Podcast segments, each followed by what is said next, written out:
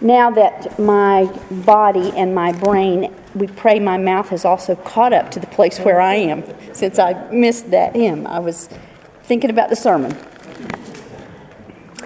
This season of Advent is one that always brings to mind for me an experience that I had as a child, particularly because this happened on a night, it happened many times, but one night in particular was on the 23rd of December, which is the date my family has for uh, more than 45 years celebrated my extended father's family Christmas celebration.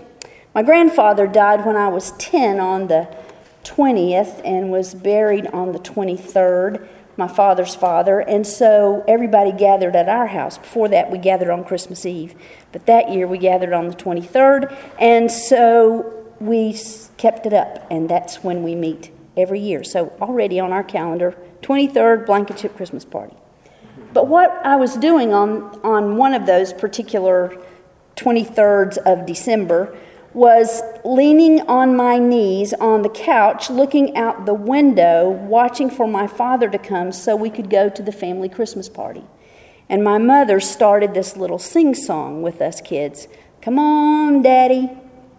Here, Daddy, come on, Daddy. And she had us watching across the field and up the hill around the curve so we could spot his, the lights of his pickup truck when he was coming home from the post office. So we were watching and waiting and looking, and there was great anticipation, as you can imagine. We're going to the Christmas party, Daddy's coming home. It was just a high moment of excitement for us as children. I think about it every Christmas because my own father has passed away now for more than 10 years ago. And I am very mindful that in this season of watching and waiting, it's much like we were as children, trying to see if we can bend our eyes around the curve in the road to see if God is coming. There's a current Christmas commercial about a homecoming for the holidays. It's a car commercial, which kind of blew my mind, but there's a young woman who's obviously been off serving in the military, and her father has picked her up and brings her home. And you're going to know this is a Toyota commercial when I get to the end of it because, because what happens is she pulls up and her dad's t- saying, Everybody's going to be so glad to see you, but all the lights are dark. The house is quiet when they first pull up. And she says, I guess they couldn't wait up. And about that time, he's given some kind of signal on his phone, and all the lights come on, and everybody comes out with welcome signs and welcomes their young woman home to be with the family for the holidays. It struck me between my own experience and being on the other side of the one who is coming that that car commercial kind of helps us get a glimpse into some threads that I think are in all four of these passages this evening. The car commercial focuses on the one who is coming and when she arrives, the house lights up, and everyone was indeed awake. They were just staying still until the moment of welcome for her. They've been actively preparing for her coming, or they wouldn't have had the signs ready, and the lights ready, and all the decorations ready, and they would not have been on point and ready to greet her when she came. I keep thinking about these images from Scripture all through Advent that are about watchfulness and wakefulness and attentiveness and intentionality and what our motivations are when we come into this season. And so it struck a thought line in my own imagination about what it means to stay woke, as the young people say to us today, to stay still to stay active and to stay focused as we anticipate the homecoming, the return, the advent of the one for whom we've been waiting. Now, I got a real insight from uh, the person who is our United Methodist campus minister at William and Mary. Recently, Neil and I went over to First Church Williamsburg for their um, Advent service, and we got into a conversation with Max around their mission fair, and we were talking about all the things that have been revealed in the light on the news in recent weeks sexual misconduct, financial scandals, misbehavior, poor judgment, the alarms that are sounding for the potential of war, all of those things. And Max said, You know, but the good thing is in all of this is that it's bringing things into the open. And so now we can begin to deal with it. We can get stuck in the lament of, oh my gosh, is there going to be one more person who's going to be nailed and accused, alleged, brought forward for sexual scandal? Is there going to be one more piece in the news that's going to make us shake to our boots about what's going to happen internationally and in our relationships with others, we can stay there or we can see it as it's being brought into the light. I remember a dirty little trick I used to play on my brothers. I'm the oldest. I would go downstairs to my brother's room, and when it was time to get up for school, I would knock on the door politely. Then I would open the door, reach inside, flip on the light, and say, It's time to get up. We got to go to school. And my brothers would be screaming from the light in their eyes, right? I'm sorry, I'm not a good person. it was my moment of power.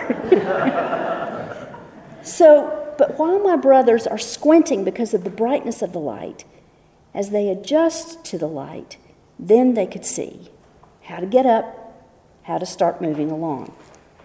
That wasn't to my credit, that was to the grace of light.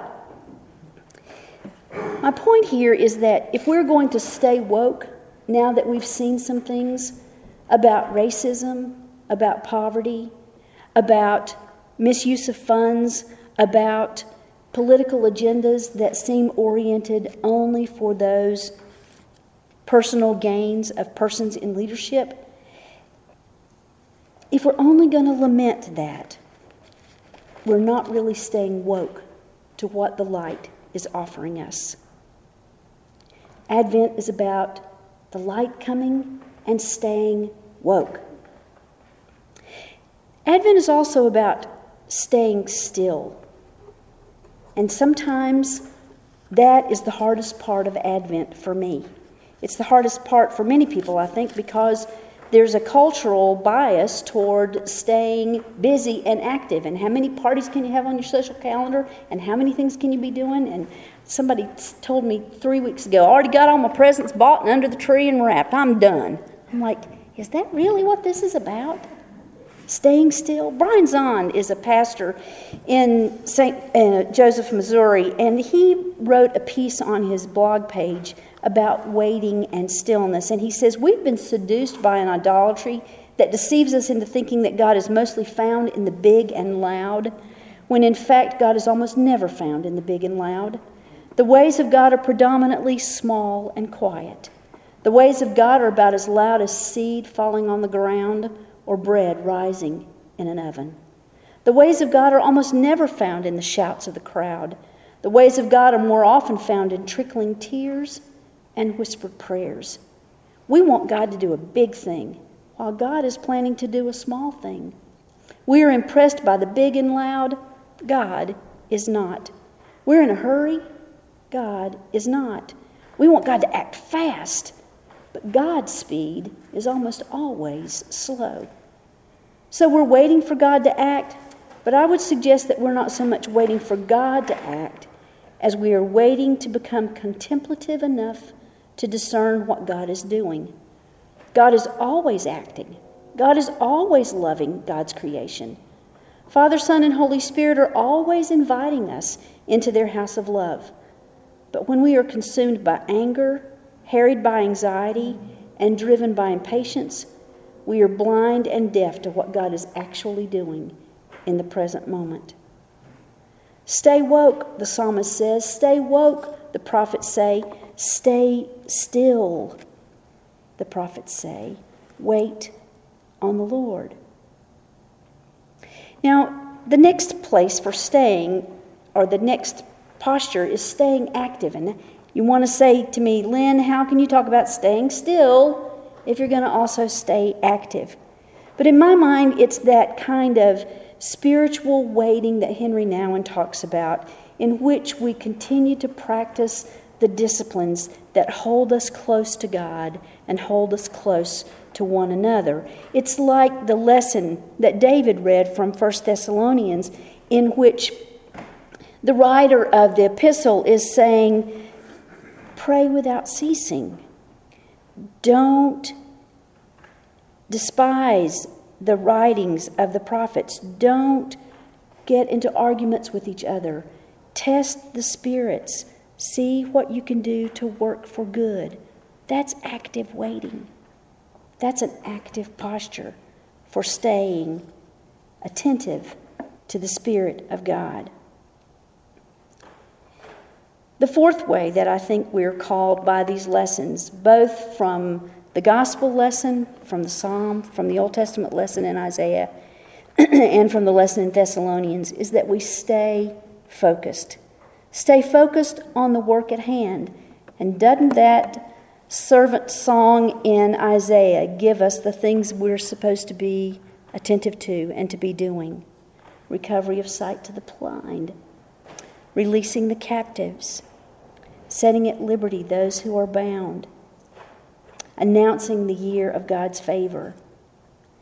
We can stay woke to those things that have been brought into the light we can stay woke, awakened, alert, and alive to what God is actively doing right now in God's world. And the way we can stay woke is by staying still, even as we stay active about the work that God has called us to do. Because ultimately, we're seeking to stay focused. Stay focused with our eyes on the prize. Stay focused that the ultimate end in all of this is the glory of God, not ours, not the church's. The ultimate goal in all of this, the ultimate revelation in Jesus Christ incarnate, is the glory of God. Then we can, like a little girl on the couch looking out the window, trying to let our eyes bend around the curve. Come on, God. Come on, God. We're ready. We're waiting. We are here anticipating your arrival, and we want to be in your presence. Amen. Amen.